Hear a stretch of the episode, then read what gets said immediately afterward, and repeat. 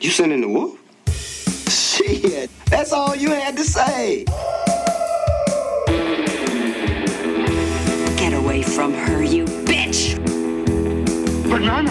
Banana!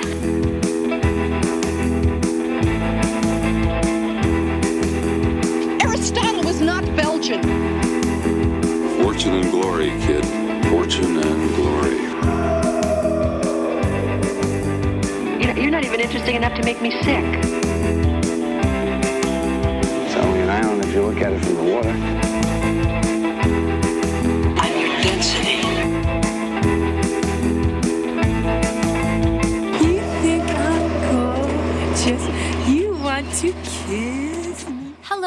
And welcome to Sending the Wolf. My name is Clark Wolf. Thank you so much for joining me. I'm so happy to be back this week. I took a week off for my birthday last week, and uh, here we are with one of my favorite people and a conversation that I think is going to please many a film fan. Um, my guest today is director Chelsea Stardust. Chelsea Stardust is not only one of my best friends, but she has two movies coming out this year. She is a director extraordinaire and a um, industry veteran, believe it or not. And um, she talks a little bit about that in the uh, in the episode. But um, she is talking about Field of Dreams. So this is this is a great example of somebody um, picking a movie that is sort of quote unquote off brand. I've mentioned this uh, on the podcast before, but I do give everybody the opportunity to you know I tell them when they're picking their movie they can be as on brand or off brand as they want. And Chelsea is known in the horror community. She worked for Jason Blum for many many years. She is a horror or genre and genre director. She directed the musical I produced and co-starred starred in Slashed the musical. She has directed almost a dozen short films for Crypt TV and other brands. And um, and now this year she has two feature films coming out. The first one is All That We Destroy, which is science fiction and horror. Um, it's part of Hulu's Into the Dark series, and that is out May 3rd, just in time for Mother's Day weekend, which is going to become funny once you watch the movie. Um, and uh, and Satanic Panic from Cinestate and Fangoria, which will be out later this year, starring uh, Rebecca Romaine and um, a wonderful cast of of people. So, uh, you know, Chelsea Chelsea took this opportunity to talk about Field of Dreams, which you wouldn't necessarily think would be something that she would choose, but she de- details in the episode how um, personal this movie is to her and her family, and. Um, how she loves sports movies. And um, and also I think we touch on the idea that while this movie while Field of Dreams is absolutely a family film and it is a sports movie and it is um, you know um, it's it's a sweet magical movie it's also a ghost story. And um, so we talk about Field of Dreams as sort of an anomaly. I mean it's a movie kind of unlike any other I've seen in a really long time in that it blends so many different genres. We talk about how if you were pitching this movie today, I don't know how you pitch this movie. Um, and uh, so we we had a really really nice talk about that. Something I should tell you is that we recorded this episode about a month ago, and when I was still sick, so my voice is a little raspy. But don't worry, I haven't gotten sick again. Knock wood, thank goodness. Um, and uh, and stick around to the end because we uh, for for a couple of horror girls, we we close with a David Fincher love fest, um, and uh, and also have a little horror talk previewing it chapter two. So I think there is something for everyone in this episode. Um, it was a truly an honor. It is truly an honor to have Chelsea. As I said, not only is she um, one of my best friends, but she's also one of the most talented and hardest working people that I know. And she is not somebody who is ever going to be put in a box. And I'm thrilled that she chose Field of Dreams. And uh, and uh, this episode is coming out just in time for her uh, for her feature debut on Hulu. All right, my friends, here is director Chelsea Stardust talking about Field of Dreams.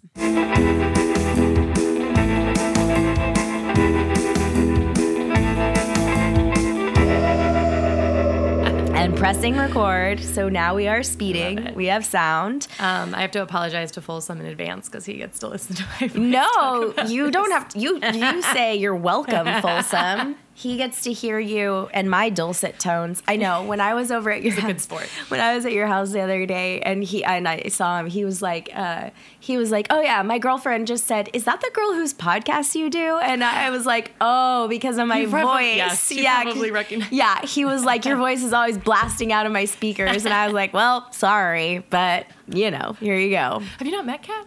I have met her. Oh, I was I gonna she's have. great, yeah. she is great. Um, she is. But I think I think it was like putting two and two together, you know. But um, but yeah, Yeah. Folsom for for my audience, Folsom Keller is my sound engineer. But he is not only my sound engineer; he's an incredible musician and lovely human. You'll hear so- some of his tunes in Satanic Panic. Yes, you will. You will hear his tunes in Satanic Panic, and and Folsom Keller's dad, Sean Keller, wrote the theme to Sending the Wolf, which I love. One of the best themes out there. It is a really great I love theme. it. I love it. I don't think I've ever told this on the pod before, but I um I I told Sean, Sean I was like, so what what do you want? And I was like, well, kind of like the Munsters and kind of like you know that like '60s rock, like uh, Surf beach rock. rock, surf rock, exactly, like kind of like the Munsters. And he was like, I know exactly what to do.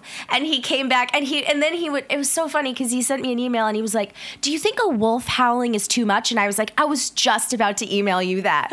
and it was like seriously the first like the first thing Sean sent. I was like, Yes, that was exactly what was in my brain. Thank you. That's it. Thank you for pulling that out. We'll give a special shout out to Dick Dale, rest in peace. Yes. Grandfather of the Surfer Tunes. Yes, indeed. And, and also, I do you like how the reference was the Munsters? It I wasn't do. like No, I love that. because I couldn't I couldn't put my name on our like my finger on anything else, and so I was like, you know, like the Munsters, and so uh, you got it. I love it. Um, but so for our audience who doesn't know, I have Chelsea Stardust here, and she is. We mentioned Satanic Panic, um, which is a feature that you just made. Yes. And um, so That you're in. That I am in. I am in. Look closely, and you'll find me being salacious and scandalous.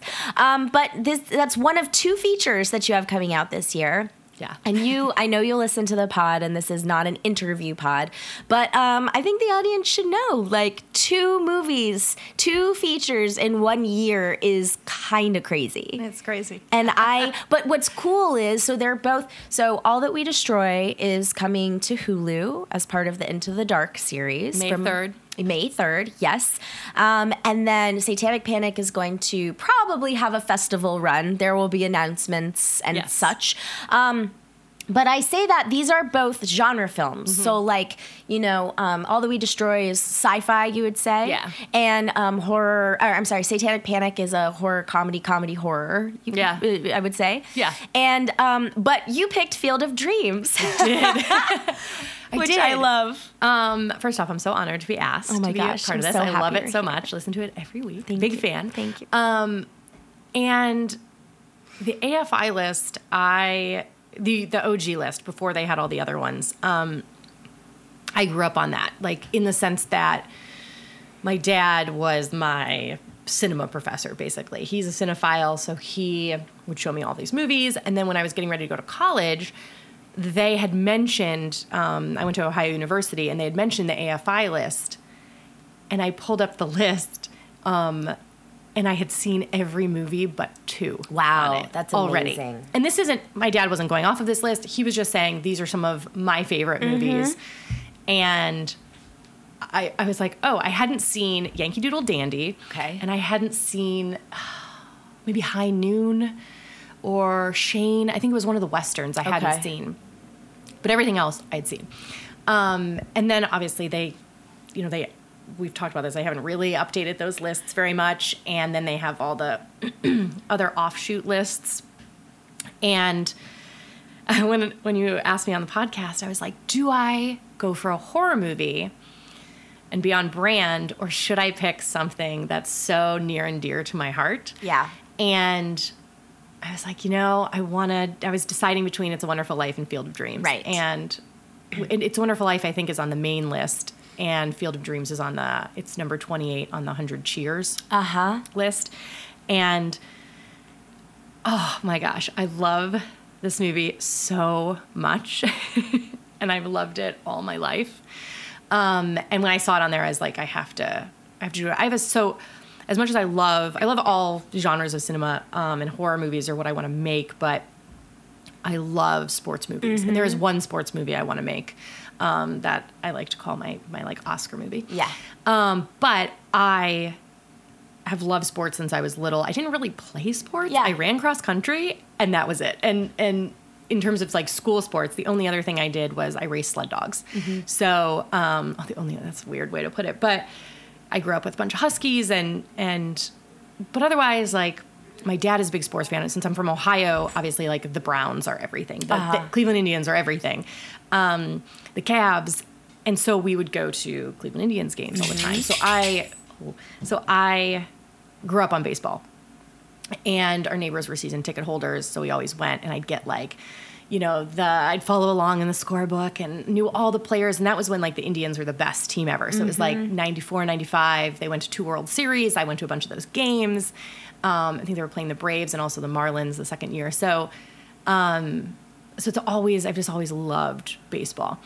Um, and sports movies are something you know. I League of Their Own is one of my favorites. I know you love that as well. I do love it. yes. Um, that everything from Friday Night Lights to Rudy, Major League, um, Iron Will, which is a sled dog movie. Um, all of those. Uh, any, uh, any. I think I don't know if I said any given Sunday, um, but Field of Dreams has. It's not only a sports movie. It's a ghost story. It's Yeah. a family movie. It's it has comedy. It's so beautifully written um, and directed and acted. And I, I think the first time I saw it, I was in middle school. Maybe I was pretty young. And since then, I don't think we've missed a single year. My dad and I have watched it together because it's also the story of a father and a daughter too. Right, right. And so we have watched it every summer together.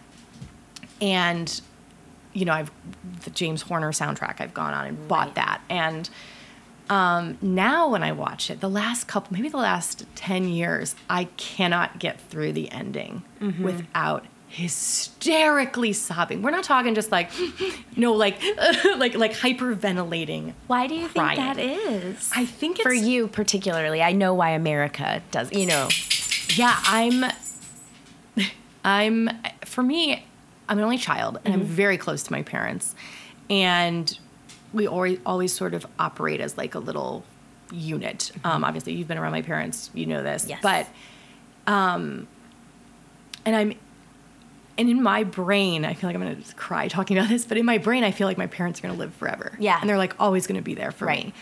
And obviously, that's not how life goes. So um, I'm thankful to have both of them with me.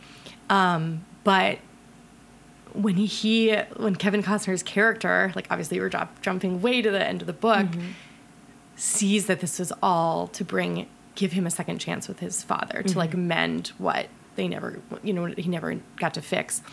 Um, and when they, he introduces him to um, his family, he introduces him as John and says, Yeah. my dad. Yeah. And he like stops himself and obviously um, Annie and Karen leave, and he takes that moment to say, "Hey, Dad, want to have a catch?" And that's like such a powerful moment. And he doesn't, you know, s- say no or just, you know look at him funny, and that's what they do, and that just strikes a chord with me because you don't get those second chances, you know, with your with your parents or with whomever once th- they're out of your life. So um, the fact that he gets that, I think, is so magical. And the movie's about magic, but it's not. It's not, you know, it's not hitting you over the head with it. And there's Yeah. not. They don't really explain the magic No. either, which I love. Um, so it's, and I watch it every year without fail. And uh, I'm getting like misty eyed talking about it because I love it so much. Um, and it's funny, some of my favorite movies aren't even horror movies. Like like Yeah. people say, "What's your favorite movie?" I say Back to the Future. Right. Like that. but um, so, anyways, there's uh, a lot to. I'm very excited to talk about it because I never get to talk about it. well, I I want to I want to touch on something that you brought up already, which is the um the the way the magic is demonstrated visually because I was thinking about how um, around this time ish, maybe even a little later, because Ghost is like 90. Yeah, this is 89, Yeah. yeah. So, um, but you know, like the one thing that really well, there's a lot of stuff that stands out to me about a movie like Ghost um, that dates it, Mm-hmm. but I think ultimately like the story still really works and the movie still really works. But the Yeah. ghosts like look like you know, Yeah. woo, you know what I mean? There's like the the not quite pinnacle of visual effects on display, and so something that is interesting to me is the notion that you know you have the players when they walk into the cornfield they just slowly fade away mm-hmm. which like fine that's totally you know that that gets the point across i don't need any more but i do think it is an interesting choice that they don't they look like people. Yep. They, the only thing that is different about them is their their dated clothing. Yeah. But like they don't, they can't apparate. They can't fly. They can't. You know, there's no sheen on them. They're, they don't. Their coloring is enough. They're just like people out of a different time that are here. Yes. And that's a that's a choice. That is a distinct visual choice that was interesting to me this time around. And they, I know, so um, Phil Robinson, the director, who also wrote it and adapted it from the book Shoeless Joe um, by Bill, Bill Kinsella. And the only, he stayed very true to the book. So the only things that were changed in the book, um, or changed in, from the movie to the book, or book to the movie, was um, it was J.D. Salinger. Yes. Instead of uh, sh- uh, instead of Terrence Mann, who they just completely made up, and the father comes back in the, about the middle of the book, and it's not a surprise. So Interesting. You know, that's something they made, you know, and he obviously talked to the author about it and they made a conscious choice. And the other thing was obviously the title. Um, the studio didn't want to call it Shoeless Joe. And, or Shoe, yeah, they were like, we don't want to call it Shoeless Joe. And there was a big list of titles. And he saw Field of Dreams on there. He's like, oh, Field of Dreams, I don't know how I feel about that. And then he called up the author and was like, hey, we need to change the title. And without prompting him, the title, he's like, oh, that's okay. Like the, the, the publisher actually wanted to call it Shoeless Joe. That wasn't my choice. And he said, uh, you know, my title would have been Dreamfield. Mm-hmm. And then he's like, oh, okay, well, Field of Dreams needs to be the So title that of the movie. works. So that Yeah. works, yeah. Yeah. Um, and it, and and I love the fact that they don't look like ghosts and that they are real people from this other, you know, time period. And even the music cues, there's like when they're having their first game, you sort of hear like Big Bang music that would have yeah. been happening. Yeah. uh, big band. Sorry, not big bang. Big, big band music. So, um, and the choice to just have them sort of dissolve into the core, and even there's that beautiful like panning shot as like you know Ray Liotta as Shoeless Joe is is disappearing. And I know James Earl Jones had like asked Phil like where what happens like Right. what happens when I go into it. And he's like I don't I don't really have an answer to that because I don't I don't know. He's because he's like, do I die? Do I? He's like, no, I, I don't think you die. And he and he's like, what's because what's my reaction to it? He's like, maybe maybe it tickle maybe it tickles you, you uh-huh. know. So that's why he gives this laugh as he's like reaching in. And James Earl Jones said, oh, maybe I I go in, and then like, you know, cut to X number of years later, and a little paper airplane comes like flying out of it. He's like raised mowing the grass, and a paper airplane comes by, and it's my story in it. You know, which I was like, oh man, that's so cool to think about. Um, but I love that they made that choice. I love that, you know, that moment when, you know, Doc Graham crosses over, Archie Graham crosses over the line and becomes, because it's like the, the field itself, like the minute they step foot on that, that's when they're sort of in this other reality, sort of. And the minute they come out of that, it, like you have to go back to the way you were. Yeah. You know, you have to leave. Um, very, very powerful. Yeah, I mean, well, did you notice? Um, did you? So I think I think about. I was thinking about Guillermo del Toro of all people. Um, but a lot of times when he includes ghosts in his movies, he refers to them as benign messengers. Ah, uh-huh. And um, you know, of course, that can they can still be scary, and they can still, you know, um, uh, they can still look horrifying. But if you think about Crimson Peak or if you think about Devil's Backbone, if you think about these movies, these ghosts appear, but they're really trying to warn the living people about the danger that they're about to mm-hmm. go into. They're not trying to hurt them or, or haunt them. Yeah. And in a, and this is a different kind of that vision, version of that. But I, I thought about that kind of too. Like these these spirits are are delivering information or they're not warning necessarily, but they are teaching a lesson Yes, from yes. from afar, you know? And they are, even though they the concept of a ghost is scary, they they are benign messengers. And I think about how something else that's interesting about this is yes there is the disbelief that all of the um, like kevin costner and his family feel at first at the notion but then when they see it they're like oh yeah Yeah. that's a oh yeah, Yeah. well this makes sense and it's it's cool in a way And it's sort of like I love that. Well, even Karen like says to Shoeless Joe, the daughter, um, "Are you a ghost?" He's like, "Well, what do you think? Well, you look real to me." And I I love that. I do think that the moment when James Earl Jones is sort of giving his speech about Mm-hmm. people will come. And you sort of see the players approaching, they just stop playing and start walking Yeah. behind. Like, that is a moment that is a little, ever so slightly spooky, Uh-huh. only because he's like, he's talking about the power of the sport the like how people get so nostalgic for baseball when they were children Mm-hmm. and you know describing the smells and the feels and like all that stuff of experiencing it and it almost is like it's not quite a um he's not quite he's not quite preaching but it's almost like this you know i'm going to tell you this tale come listen Right. you know come you know stating it for everyone and that's of course then prompts the the brother eventually sees that you know Right. and but that moment is so and that's and that's that's the reason James Earl Jones took the movie was because of that speech Right. so that is so and his delivery is so amazing and uh and you're like yeah hmm that's right yeah yeah you believe everything that he says yeah. for sure Oh, and, and also what you were saying about the family is really interesting because Karen or not Karen, um, Annie, and I and I love so I love Kevin Costner's um, character Ray's relationship with his daughter, and when they're out on the tractor and he's telling her Yeah. all the baseball stories, and I love that because my dad would tell me those stories, and also I love um, uh, Amy Madigan's character so much.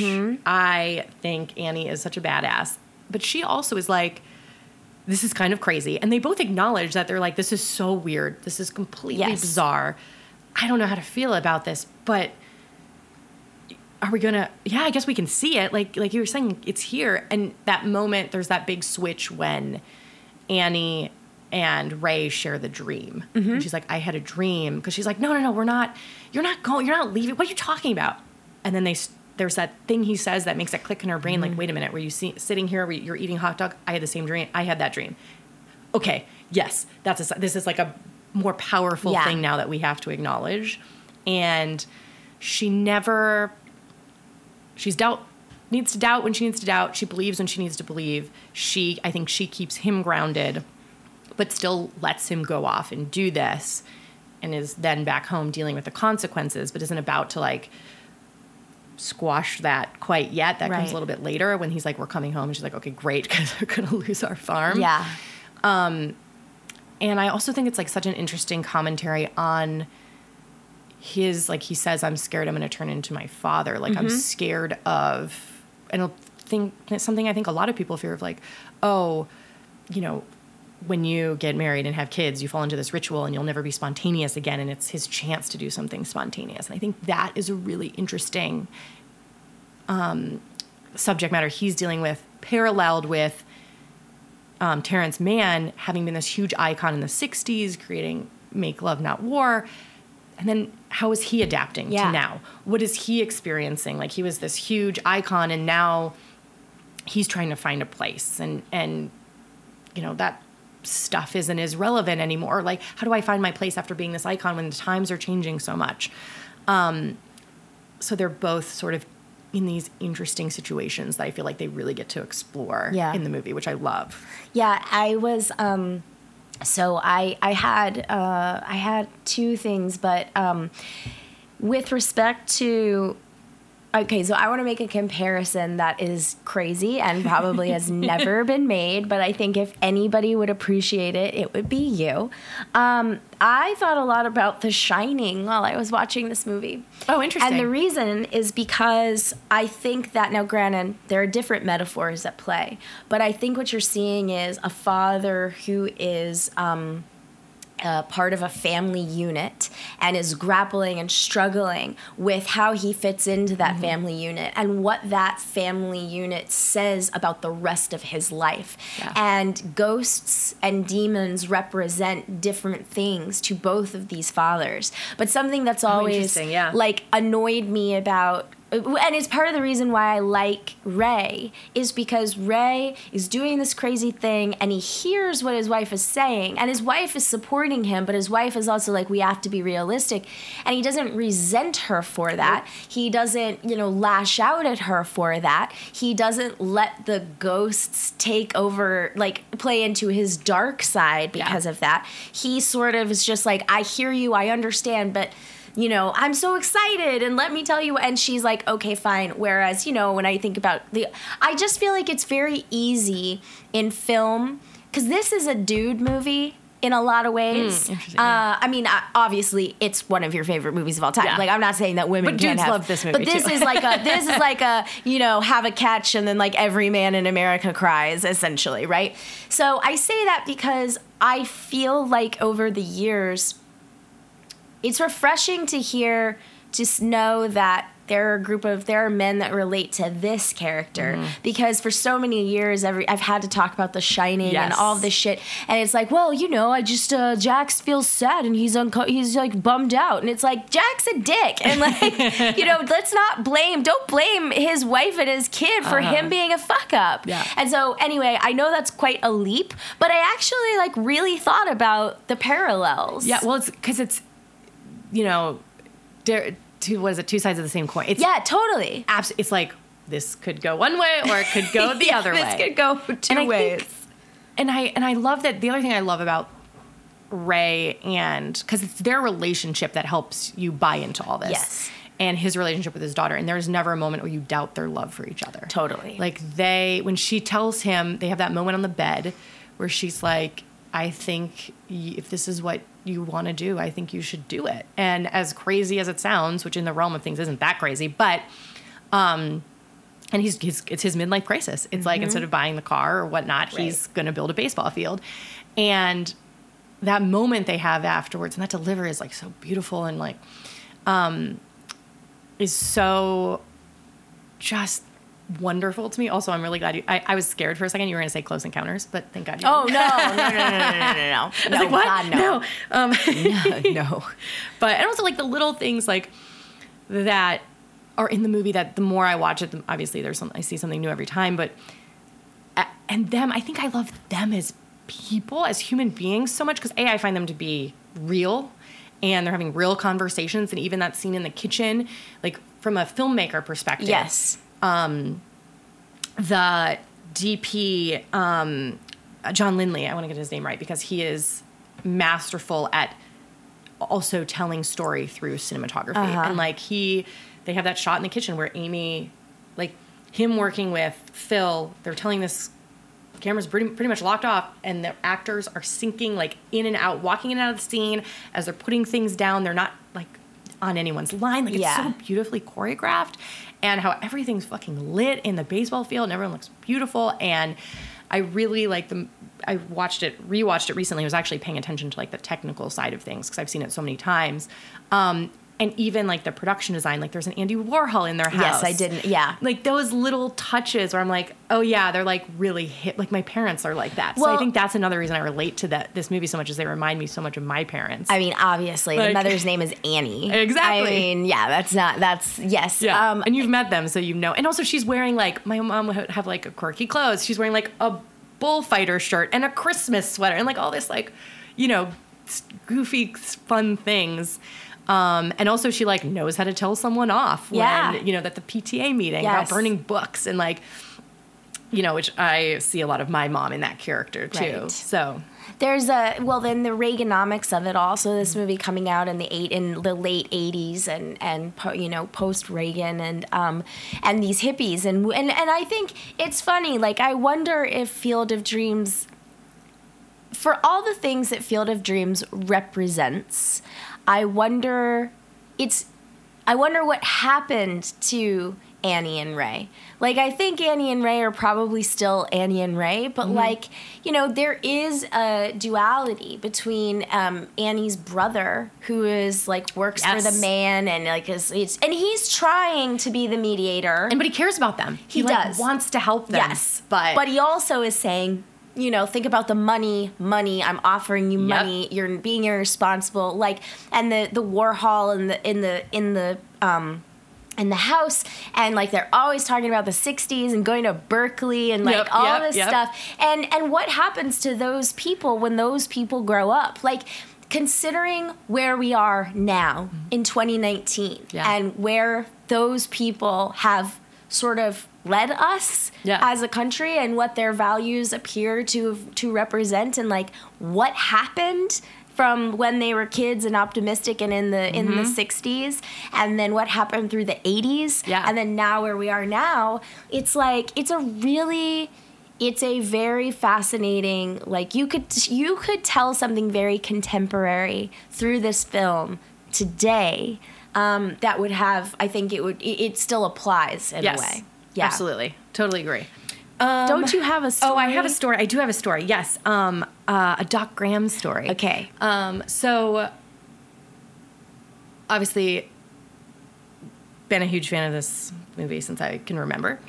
Um, when we were casting All That We Destroy, um, there's a role of Parker, who you'll get to see who Parker is later on. And when we were casting, um, I had a specific actor in mind. I wanted Frank Whaley. And in Field of Dreams, Frank Whaley plays the young Archibald Graham, the young Doc Graham. And he, Frank Whaley, he knew Jason Blum. Obviously, Blumhouse is part of the Into the Dark series. And Jason reached out to him and obviously sent him the script, and he really loved it. And he happened to be free. It was one day of shooting. And I had talked to him on the phone beforehand. I was so nervous to talk to him, but I called him up, and he was really nice, and I was freaking out. and I, and I, I feel like I rarely get starstruck, but there are just a couple people that, um, like Kevin Costner, I would get starstruck from. Sure. But a lot of times for me, it's like DPs and editors and things like that, like the people you don't normally see out in the open. But um, uh, so he agreed to the movie. He came. It was our last day of shooting. It was the one day, and it was a long day. And he and he acted with Samantha Mathis, and it was the first time they'd been together. I think since like Broken Arrow. So it was a reunion Oh, for wow. them. And he was so lovely. Obviously, there was tons of dialogues. We were shooting all these scenes basically all in a row that they had together. And um, after it was over, I went up to him and I said, So I'm gonna thank you so much for doing this. I'd love to just fangirl out for two seconds. And I just wanted to tell you um, that I have loved Field of Dreams since I can remember. And Field of Dreams was like his first or second movie. Like he hadn't really done anything feature wise um, yet. And I said, and he's like, oh, thank you so much. Like, I feel like not maybe not many people mention Field of Dreams to him. It's always Pulp Fiction or Swimming with Sharks Sure. and things like that.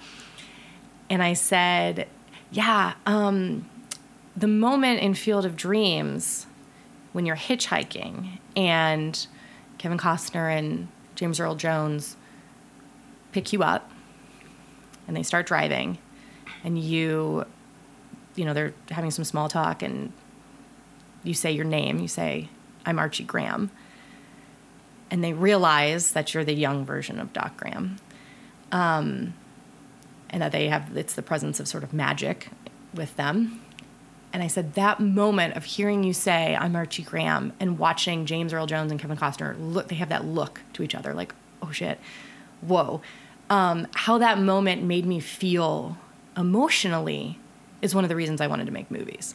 I wanted to be able to recreate that. um, for my audience and give them that amazing connection that you feel like deep in your bones. And he looked at me and he's like, That's the nicest thing anyone's ever said to me in my life. and I said, um, well, again, thank you so much for doing this movie. Would you please sign my DVD? I never ask people to do this. I never ask this, but I, I was like, who knows if I'll ever get this opportunity again to, to work with him or talk to him. And so I brought it for you to look at. I'm so Um, glad you did. he wrote, he's like, of course I'll sign it. And he wrote to Chelsea, a brilliant filmmaker. You built it, it came. Oh. Love your fan, Frank Whaley. So Now I'm crying, Chelsea. so I had also mentioned to him that it had taken me like 10 years to get a movie made. Yeah. And so that's why one of the reasons he said that quote. And he handed it to me and I started to cry. and I'm like, I read it and I was like, oh my God. And then I gave it to Sean and Sean, my boyfriend, and he started crying. He also wrote the movie, um, All That We Destroy, so he started crying. Um, so, That's uh, so cool. and then he's like, then Frank said, So when are we going to do it again? When's the next thing? so um, I'm very, you know, I think as filmmakers and creatives, we are so, I think a lot of times when we're around these, you know, we get to work with people we idolize Yeah. and people that we've followed their careers or that have inspired us. Yeah. And rarely do we get a moment like that or to to meet someone and a lot of times you feel like oh you know i shouldn't you know gush about their movie i shouldn't talk about that stuff and you make a point i've been very conscious of this to like not geek out about stuff to mm. not talk about stuff. Like if i met john carpenter i'd talk about the lakers. Like Yeah. you know to not overwhelm them with like the fandom that they're constantly surrounded by. But then i feel like in a situation like this, I wanted to tell him that he, like, literally his performance in that movie is one of the reasons I want to make movies. Mm-hmm. You know, like, you don't always get that chance. Like, I never got a chance to meet Wes Craven. Like, there are so many things I would have loved to have said to him or George Romero or, like, and so I was like, when you get these opportunities, you know, sometimes you got to say, like, fuck I- it I and think- and do it. And I think his reaction, like, and also I'm telling like a st- real, true, genuine story to him, and he knew that and how personal it was to me and how much it meant to me. And I think he recognized that because a lot of people could be a total dick about it, be like, oh, that's nice, but he understood like what it meant to me. And I was like, he's the first person I went out to. Like, I specifically wanted him for Yeah. the role, and he uh, and he knew that too. I think too the difference between fandom and appreciation there there is something more refined and sus- specific to appreciation and also the Yeah. fact that as an as like somebody who is a creative talking to somebody else who is a creative you know i think um, i i think that there is a time and a place to tell another person you appreciate their work Yeah. and it doesn't have to be like can I take a selfie? Can I have, you know, and maybe, maybe it is a picture. Maybe it is, I don't know. I'm just saying, like, there are appropriate ways to meet your idols. Yeah. And there are appropriate, and I, you know, I think there, if anything, the whole point is there's no time like the present. You can't get those moments back. Yep. And you know my Wes Craven story, Mm-hmm. but basically I was right in front of him, and our our mutual friend Ryan Turek was there, like knows him, and he was looking overwhelmed, and I didn't approach and said, and so when Wes left, I told Ryan like the next time we're in the same place together, I want you to introduce me, and I want to take a picture with him, and he said absolutely, and then Wes died. Yeah, I was with you. I was next to you when that happened. Yeah. And I remember, and I tell that story because that was the moment where I learned. No, I am going to tell the people because I tho- those you can take those moments for granted. And by the way, if you sincerely like say to somebody I appreciate your work and they are rude to you, then guess what? That is their fucking problem. Yeah. You're not if there there are and I mean that we know the difference between being respectful and not being respectful. Yeah. And um and also, we know the difference between like somebody being in a public, like meaning like if you're at a Q&A and Wes Craven is there, if any time there is a time to like tell that person that it's that not when they're sitting at dinner and you go up to their yes. table and interrupt their meal because that feels a little bit like a selfish act you know Yeah. but like to to communicate in an appropriate environment i think is is totally appropriate and it's and how and by the way like what he wrote here is so incredibly beautiful that if- personal. and personal and if our fear kept if your fear kept you from that that is not worth it this Yeah. is totally worth it you know so and i'm really glad that he was lovely and that he, Oh, he is- he responded I've been very lucky with the talent I've worked with. Um, and, you know, on All That We Destroy, also Samantha Mathis, who I'm a huge fan of. And from, you know, American Psycho to Pump Up the Volume and um, Little Women. Like, Yeah. you know, I have loved her movies. And so getting to work with her and then obviously like Dora from Friday Night Lights and Israel and Happy Death Day and, and Aurora, who I knew I worked with on Jem and the Holograms and um, who's a fucking movie star. And then Satanic Panic, also like Ricky Yeah. Modine and Rebecca Romijn and Jerry O'Connell. And, you know, um, I've been very lucky. And, you know, like everyone's been so cool. And even interactions like at Blumhouse, you know, meeting Ethan Hawke, who it's Yeah. like, and Jason, of course, had to like, we were at the Purge premiere, and he's like, he knew I liked Ethan, and always thought Ethan was like really cute. So he's like, Ethan, Ethan, come here, come here. I want you to meet my assistant Chelsea. She really likes you. She like thinks you're really cute and like loves your movies. I was like, no, oh my no. god thanks dad Jason, how could you do that? And he's like, hey, how's it going? I'm like, hello, yeah hi. Oh God, I'm so sorry. and he was so lovely and so sweet and so wonderful. Um, and but it also helps when you're Jason Blum's assistant. Like people were rarely a dick to me. Sure. Um, I've only had one sort of not so great um, interaction with someone um, who I was a huge fan of, and that sort of crushed me. But at the same time, I was like, you know what? Not everyone has an on day. And Right. I didn't take it. I was like, not gonna take it personally. Yep. It's fine. Yep. Don't care. Um, and also, you brought up a very good point, which is funny. I didn't even think about it, but talking to someone as having just directed them, Yeah. versus being an assistant or being a this or that. I, I, I didn't think about it that way, but now as as a almost a peer in a way, Yeah. the conversation kind of changes a little bit when you're having talking to people about and that. And I think the fact that you completed the day oh yeah, we're done before an hour early. I mean, of course, of course you were early. Early, of course you were an hour early on your micro budget first feature. Of course you were. Uh, There's no. There was never a person more prepared to make a movie than you, Chelsea. I know this. I know this from personal experience. Um, I uh, there was one more thing that I wanted to mention. Yeah. Oh, that's what it was. So this is this is the the second time in the last year that I've watched this movie. I watched it last spring because I knew this was your movie, and um, this is a weird movie. Yeah. D- like like I just I think we need to take a step back because this movie is part of your DNA. so is. it's like I but this movie is not a part of my DNA. Mm-hmm. And I literally wrote down once we got to the la- final act, how do you pitch this? Like Yes. how do you pitch this to Kevin Costner? How do you go to how how do you get money from a studio? I mean, I know it was based on a book, so it was like pre-existing and like, yeah, baseball, but like no. This movie is all over the place. Yeah. And and there's by the way, that's not a criticism. It's just an observation of like knowing how this industry works and Yeah. knowing that it's like that executives it's like their job to be confused. Wait, I don't understand. Mm-hmm. Yeah. So what happens? And it's I mean, I just I'm amazed that this movie exists Yeah. and also that it connected with so many people so many people because this is not a cult film. No. And that this type of movie could have easily been a cult favorite. Yep. But this was this was a smash. This was huge. Yeah, it, and you know it's interesting because um, the director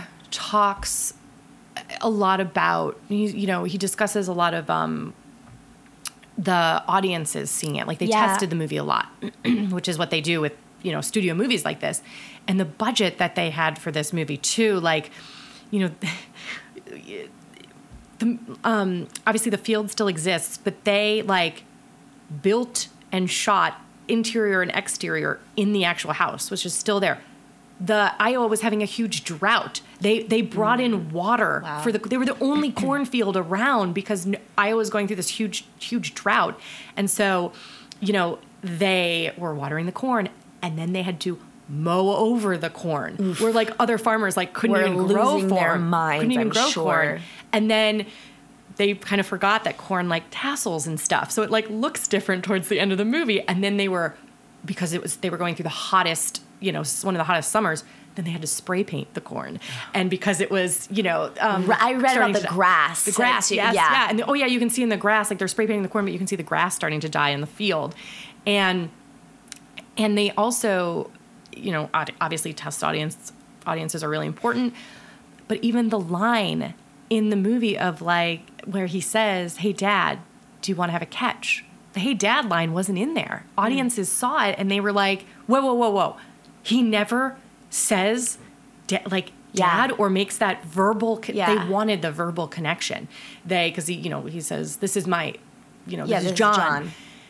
And before it was like, do you want to have a catch? And they're like, no. Are Mm-hmm. you telling us that he's not going to say dad? What? Like people lost their minds and they changed it and it completely changed the score. Yeah. Went through the roof and they're like, okay, we're good. Like, we got it. Um, that to me was, I was like, oh, crazy. Like, really interesting. But yeah, the movie is so it's it's so beautifully made and obviously like you have this incredible i know i mentioned it before the score that just blows my mind especially how the score progresses throughout the movie and it's sort of these tones at first and then becomes orchestral and um, it's just one of the most i know everyone talks about when it comes to movies like this is the natural for a score but this to me is the definitive like sports movie score aside from maybe explosions in the sky and the friday night lights tv show and the movie. But um, it's to yeah it's really as much as it like resonates today i think getting it made but as we were talking about before we started recording there are so many things that you probably couldn't get made today. Like a studio wouldn't necessarily greenlight it greenlight it. Yes the book helps a ton. Sure. Um, but you know it's like yeah it's strange and and even uh, one of the things i love is that like if you watch through the credits it says for our parents which i thought was like very obviously another reason it resonates a lot with me but i was like oh man Well, and it is a sincere, heartfelt. Like I read, uh, I think it was Richard Roeper wrote about gave the movie a bad review um, and said it's like something you know to the effect of like it's the it's the weepiest of Sure. Yep, like yep. man movies that you could Yep. possibly imagine and of the sports movies aside from like rudy but yeah yeah right, yeah exactly. And I could I could see that, but I will say that it, even if you know now that we're 50 minutes in, I can tell you even if I might agree with that just a little bit, um, it feels sincere. yes It doesn't, you know what I'm saying? Like, it doesn't feel like anybody on that production went, okay, and now here's the moment where we have to make them cry. Honestly, the moment wasn't even in the movie. The audiences begged for it. Do you know what I mean? Yes. So it's like, that is something that I appreciate about this movie is how, er, you know, it's earnest and genuine. It's, never manipulated. No, it's no. And they even said, um, I hi- I highly recommend for filmmakers or otherwise to listen to this commentary or up and coming filmmakers because they talk so much about physically making the movie. Yeah. And it's um, John Lindley and uh, Phil Robinson doing the um, commentary, Mm-hmm. and um, they yeah, they talk about making the movie. They talk about rehearsals they talk about so much that it's such an education that comes with this some commentaries don't do that but this one's incredible and they were saying that without even that line being in it the hey dad filming that scene at the end with um uh i believe the actor's name's dwier yeah dwier brown who plays his dad um the crew was like choking up. Like Yeah. everyone was watching their performance and the subtleties in Dwier. Like Dwier's barely in the Yeah. in the movie for like like three minutes. His performance was so, you know, subtle and there's so much packed into it, and also like with Kevin Costner, you can tell how much they're loving that moment Yeah. together. Yeah. And that's the thing, though. Yes, is it super weepy? Of course. but what you're absolutely right. I think the the only reason you get away with it, Yes. is because it is genuine and Yes. because it is sincere. Um, and uh, one of the reasons it makes it great, Yep. and I love it so much. Yep. I um okay, last thing before we move on and you get to add a movie to the list. Oh yes. Uh uh there the, it's been a holly I know and Rufus is of course eating and making tons of noise, but you It's know okay. Rufus does what this is Rufus's house and It's he okay. lets me sleep here. Um so uh the the voice who is the voice? The voice. Uh, I have I I did a little. I, I won't say I did any intense sleuthing, but I did some light sleuthing, and uh, one one option it makes sense. But has it been confirmed since uh, I've last Googled it, or who do you think the voice is? Um, I actually have a note here about the voice. Okay. Um, that they, it, it's to me when you listen to it, and this is something they were intending to do.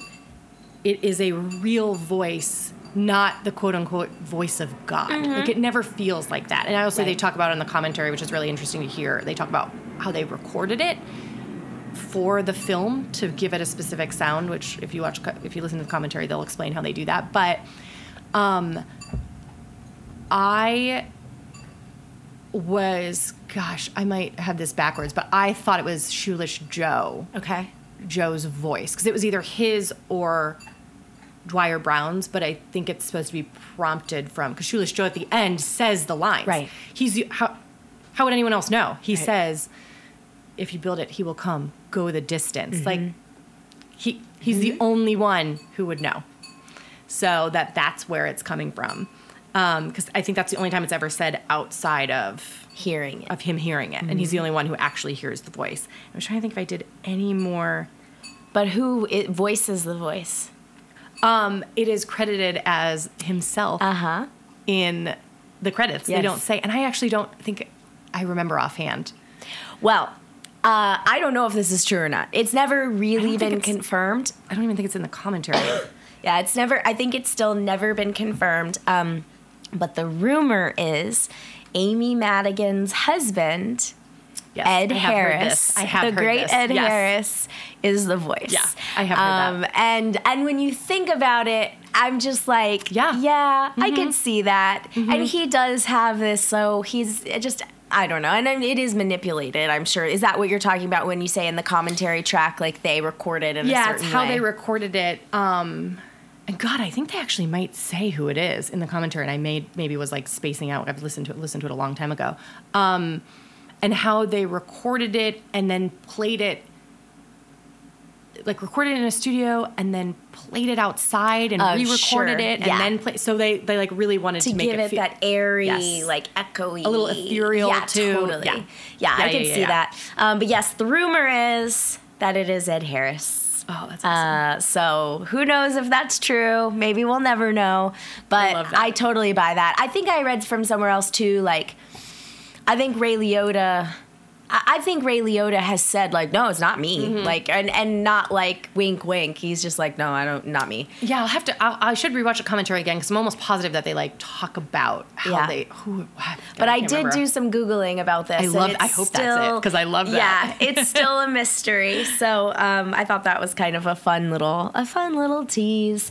Um, all right. Well, um, are there any other anything else about this movie in particular that you want to say before we? Move Oh man, on? I think I've covered it. I think everyone's probably like, "Oh God, stop talking." about No, that's why they're here. It's just for some reason, like sports movies have always just um, struck a chord for me. Like even I, I was looking at my, I made a list off the top of my head, um, and that, and I was like, it started with this one, League of Their Own, and Mighty Ducks. uh huh. Mighty Ducks. a huge sure. Mighty Ducks fan when I was younger. Were you ever a Sandlot fan? I love Sandlot. Yeah, Yep, there's a lot of similarities. Yes. and I mean that is intentional. Like Sandlot is definitely pulling the best parts. I mean, even down to James Earl Jones Yes. for God's sake. Like that's Yes. not an accident. No, no. The the voiceover narration and like there's there because as a kid who grew up watching The Sandlot. I mean, I have it. Mem- I mean, I, it is imprinted in my brain and in my heart. Watching this movie, I was like, "Oh yeah, I see where the Sandlot just totally pulled straight from Field Yes. of Dreams." Which is, by the way, if you're going to emulate a you know a baseball movie, I think Great. you could do a lot worse. Yeah. So, And I think like that. Um, God, Sandlot. God, I haven't seen Sandlot in forever. I should rewatch it. There's it's a delight. It's very sweet. and also there, you know, sports movies are such great casting, like Miracle with Kurt Russell. Yes. and yes, yes. um, Oh. I think you were brought up Team Arnold, but I love Rocky. Yes, Stallone, I was brought know. up Team Arnold. That's right. Well, and also, by the way, hello Kevin Costner and Tin Cup. Oh yes. Oh yes, my god! totally. I will say I love him in Tin Cup. I think I come from a family of golfers. Um, and my parents golf, but they love Tin Cup. And like as I watch it, I'm like, I I, I love this. Yeah. I love this one a lot. It's pretty good. Oh, and also, um, I remember watching Field of Dreams, and I had asked my dad about Shoeless Joe. Yeah. And I was talking to my my very best friend since kindergarten, Sadie, and she had told me she's like, "Oh, I saw this movie Eight Men Out, and I was a huge John Cusack fan for a uh-huh. long time when I was younger." And she's like, "John Cusack is in it. We should watch it." And my dad had mentioned the movie, and I was like, "Oh, holy shit! This is like this is the story." Because I was super young then, I didn't connect all the dots. Was like, Sure. what? Like my mind was blown when I watched that. I love it. I yeah, it's there's a there's some I you know it's funny. I'm not like not a sports fan or a movie sports person, but I also don't. It's kind of a blind spot. Like I don't. So I just um I and maybe it, and hey, it could come from raising sled dogs, like being brought up with that, and you know, parents who are sports fans. Um, but I've always, I you know, most of them I see in the theaters still, though we don't really have that many nowadays. Yeah, it's so true. We have one cinema like Friday Night Lights was the last, like the show was really Mm-hmm. the last thing I think that's coming to mind right now. But um, It's such yeah. a weird time for American sports, though. Yeah. It really is. I mean, like, you know, there's. that's a, that's a whole separate conversation. it really, really is. But, you know, there. I, I think there are a lot of people who believe that, um, you know, American football is has a is gonna go through some big changes in the next ten to fifteen years. Yep. And uh, soccer uh, or football around the world like is becoming more and more popular, but mainstream audiences have to like get on board. When I say mainstream audiences, I mean, uh, let's just say, forget I said mainstream. Let's just say American audiences have to get on board. But yeah, I mean, it's. Um, I'm trying to think about if I had any sports movies growing up aside from The Sandlot that I loved. But Well, I will yeah. say that that one of the reasons I, you know, I'll, I will stop talking about racing sled dogs. But one of the things I loved about sled dog racing was that is one of the only sports, maybe the only sport that is not gender divided. Yeah. it is. There's no difference. You can race as a man and race as a woman, and you're racing the same race, Yep. same dogs, all that stuff. There is no difference, even with like the Iditarod. So it's mm-hmm. like one of the only. Granted, it's not like an Olympic classified sport, but you're competing as a woman also with a man. Right. So it's there's no separation, which I think is pretty powerful and pretty awesome. I cannot, you know what? It is just escaping me, but I literally wrote it down in like general conversation because I was talking to somebody. God, who was I talking to? I can't remember, but she brought up the idea of men and women not competing with each other um, pr- in some ways because if the women started winning, what would happen? and I was like, "Oh man, I that thought never entered my mind." But as soon as she said it, I was like, "That is probably exactly it." Yeah, I a lot mean, to unpack. I, yeah, a lot, a lot. Yeah. you're gonna make a sports movie or two. I'm planning on it. Can't can't say what it is, but uh, Yeah. I'm stoked about it. Yep, and I think I think that there's to be some sports that'll sneak into some things. Yes, uh, down the so, line. yeah.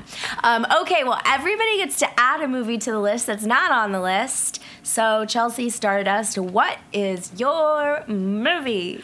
Um, I have four. Okay, you are allowed. You were allowed. Um, mostly because like the only time I ever am asked to do like top favorite, what's your favorite horror movie? What's your favorite this? What's your favorite that? The only time I can say my favorite movie is like Back to the Future. It's the Yeah. only time I'll ever list one. Yeah. I always end up listing more than one. They change all the time. But I really thought about the list and I there's I'll, I'll sort of explain. So because I chose a sports movie, I sports quote unquote, I wanted to throw in a suggestion. Mm-hmm. Um, I would love to see Whip It. Love Whip It. Love that movie. Yeah, I would love to see that. I Um, really like that movie. yeah, f- amazing female cast. Drew Barrymore directing it. Yes. it. I mean, it's it's. I just don't think that movie gets enough credit. Also, roller derby, which obviously Sean's sister does, his nieces do. It's there's a community of it here in LA, and it is like incredible athleticism. And I think that movie is similar to Field of Dreams because it has so much heart to it, Yes. and it is so genuine, and it just oh makes my heart just like sing watching that movie. Yeah. Um, and and also. A daughter's relationship with her father, and Daniel Stern, who was like the voice of my childhood. Oh my god, he and was so good in Whip It. he's so great Yeah. and their relationship which is very similar to like my relationship with my dad Yeah. and like you know there's so much of that movie I love and I just think it's so underrated and not enough people talk about it and I think it's such an important movie um and uh so that's my big one but I also had on brand. I was Yes. like, okay, well, on brand for horror. I don't think this is on any of the lists, but apologies if I'm wrong. Um, David Fincher's Seven. Oh yeah, it's definitely not, and Yeah. it's so good. because that I think that movie's flawless. Yes. Um, and also I you know, I put that on par with like Silence of the Lambs. I was like, you can oh have my that movie God, on yes. this. You should have this movie. You should have seven on this. And having watched that with commentary and is is an education in itself too. Um, and a movie I revisit every year, especially as a filmmaker, and just watching him. And he did, did that movie very, very, fairly early in his career. Yeah. So, and to watch him evolve as a filmmaker, I've always loved because I'm such a huge fan of him. I'm curious. I'm I'm gonna look it up while uh, while we talk about I talk about my other other ones. But no, I'm curious. In David Fincher, wasn't uh wasn't Seven kind of very close to, if not immediately after Alien? Alien. Yeah, it's super close. I don't, Yeah. I don't know if the game came game came Oh, after, right? right. Or before. because yeah okay so alien is 92 Oh, yeah, okay. and then uh next feature is seven, Seven. Yeah. Can you imagine having done that Alien movie and then you your next your second movie, which is always the big pressure Yes. movie, is fucking seven. so many um so many iconic and amazing music videos obviously Yes, yeah. but for the emotional toll and disaster that David Fincher felt like Alien 3 was for him. I mean, he hates that movie. Yeah. Um. Yeah. I, I can understand. Like, it's crazy to me that he was able to to bounce back is the wrong word, but but like you know, Seven is not like some teeny indie movie. Mm-hmm. Yeah. you know, like that's a. That's a, big movie. movie. with movie stars, Yeah. and uh, and so like the idea that that's the next one, it's it's almost like I don't know this to be true at all, but it's almost like David Fincher was so stubborn that he was like, "Fuck you guys! I'm gonna prove to you guys that this was your fault. Yes. and I'm gonna come back with one of the greatest movies of the fucking decade." And and blow all of your minds, and it's Yeah. just like middle fingers Yeah, yeah, fuck everybody. you. like fuck you guys! I told you I was good.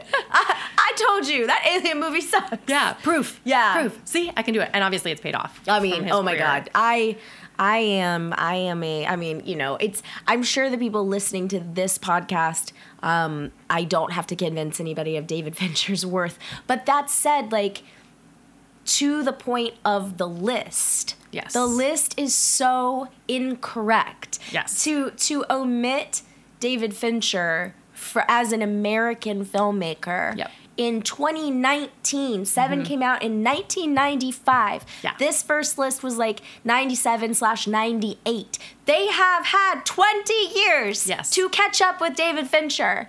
It- but it's, it's you done it. know, I wonder too, like, if what they would, what AFI would put on this list for I David know. Fincher. Yeah, I'd be. Yeah, what would they pick? Like, would it be like Because it's always, social network? Would it be like I oh don't know? God. If it's, if it, Like, in a hypothetical world, if the AFI put is that because that's the Oscar one? fucking Like, social network on this list, I would set Yeah. something on fire. I would be very upset. it should be seven. That's why I picked. I was like looking at his body work. I was like seven. Seven's the one. Um, And Zodiac, by the way, can I just Zodiac's give a quick my- shout out to that's my second favorite Fincher movie. it, it, it has aged so so well. You watch that movie now, you're like, I mean, it's not even that old, but it is so fucking powerful. And ta- and again, watching him, Seven, flawless movie, but also watching him graduate Oh, as a filmmaker. And you see Zodiac, and like I watched the fucking three and a half hour director's cut because I can't get enough of it. You know what they would put on there? They would put fucking Fight Club on there. Oh right, And yeah, incorrect. yeah. I- I'm just cult saying. classic, yes, Uh, yeah, not his best. AFI, incorrect. I'm just gonna preemptively tell you you are incorrect. Do not put Fight Club on this list. Yeah. If you can only, if I can only have one. If I can only have Yeah. one David Fincher movie, because let's be real, they're not gonna give him. There, you know, there are too many. There's Vertigo needs to be on there. Get out of here, Vertigo. Make, Make room, make way, make way. Fincher's coming in. Um, Okay, what were your the other two, uh, I'll just go through them briefly because it, you know it was. I really wanted to think about the list. Also, I have a lot of you know issues with the lists in general, but um, and I don't think this is on the thrills, but American Psycho. Oh yeah, it's not on any of the lists, and Mary Harron and Yeah, and I also I just think there's not enough women in general in preference. So there are not. So um, obviously that's one of my favorite movies. Again, another movie with commentary that I watched before I started directing, and I learned so much from and her as a filmmaker. And then um, lastly is a very recent movie, which was um, It Chapter One, Oh yeah, which I think is that's something I watched in the theaters three times. I immediately bought it. I continued to watch it. I think that it was masterful filmmaking, especially a movie that made so much money, but also an adaptation. Yes. Also um, dealing with children. Also very well written, funny, um, scary. Uh, I fun. totally fun. Like I watched it. I was like, oh yeah, this is why I want to make movies. Is how fun it is. Like you, you forget that, or this is why I want to go to the movies. Like, Yes. I want to have fun in the movies. It reminded me of that. I saw it in the theater three times as well. Um, but one of them it wasn't finished, and that was like one of the most cool things in ten years of Los Angeles.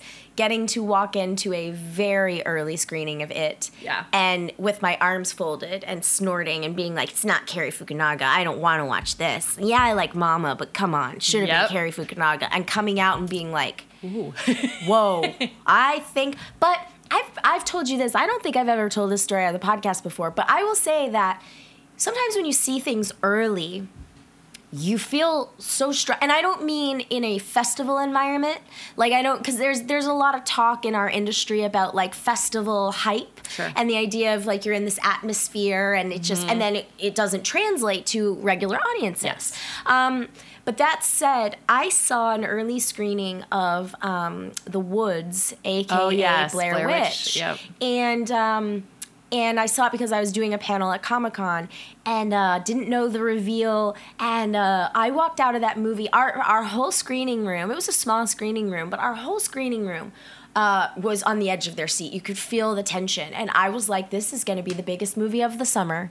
I thought that movie was going to be huge. And then came out, tanked. People hated it. I Yeah. was shocked at how many horror fans hated Blair Witch. Yeah. Um, so that said, the next summer, or whatever, I think it was the next summer, I saw this early screening of it, and I was like, I think this is amazing. Yeah. I think people are gonna like it, but I just don't know anymore. You know what I mean? Yep. Um, but then seeing it, you guys were at a screening that I was at. That was really fun, and also that was one where when you've seen it before and you know you can like watch Yes. people. I love watching people in horror Yeah. movies, that, especially ones that are good. Yeah. That you know what's gonna work. Oh, and, yeah. and and it's that that is so fun.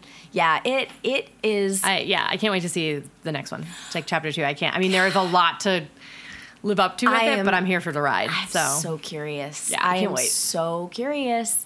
Uh, I hope they stick the landing. same. I really, really do. Like, there are going to be some snobby, uh, mean spirited people who are going to be like, not as good as the first one or whatever. But I um, sincerely hope that that it that they pull it off. I really, really do.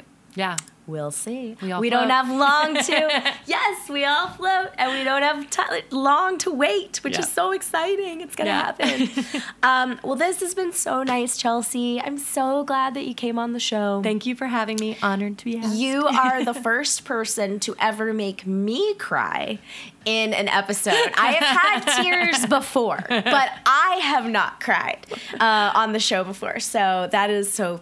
Congratulations. Oh, thank you. and don't forget to my audience who are listening, do not forget to follow follow Chelsea Stardust on the social. I don't usually do social plugs, but you have so much content coming out that I want people to be able to keep track of it. So um, all that we destroy is coming on May third. Uh, yep. May 3rd. And uh, I wrote down that Field of Dreams come out on May 5th.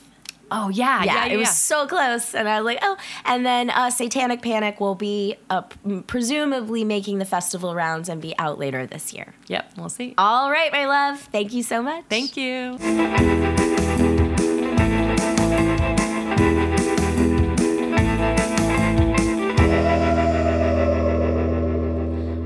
Friends, that's going to do it for me today. I really hope you enjoyed that episode and that conversation with Chelsea Stardust. Once again, don't forget. I know I said it in the outro uh, just now, but I'm going to say it one more time. Um, follow Chelsea on social. She's got a lot of great content coming up, including All That We Destroy May 3rd on Hulu and Satanic Panic from Cinestate and Fangoria coming later this year. If you are a um, Patreon contributor, first of all, thank you. Um, but if you are $5 and higher this year, we have opened, or this month, I have opened up the watch along in honor of my birthday to uh, $5 and higher contributors. Usually it's $10. So go on over to patreon.com slash Clarke Wolfe and you can vote on the movie. We're going to be screening the movie this Saturday. Um, all the details and information is there. If you are not a Patreon contributor, totally fine. Um, if you want to support the show and you want to support me, please share the show, share your favorite episodes, subscribe, rate and review the, the podcast, tell your friends, um, and that'll do it. Uh, this coming Thursday, for those $5 and higher contributors, I have a mini more with Chelsea Stardust um, talking about our favorite movie stars and Field of Dreams. Alrighty, friends, thank you so much for listening, and I'll see you next time.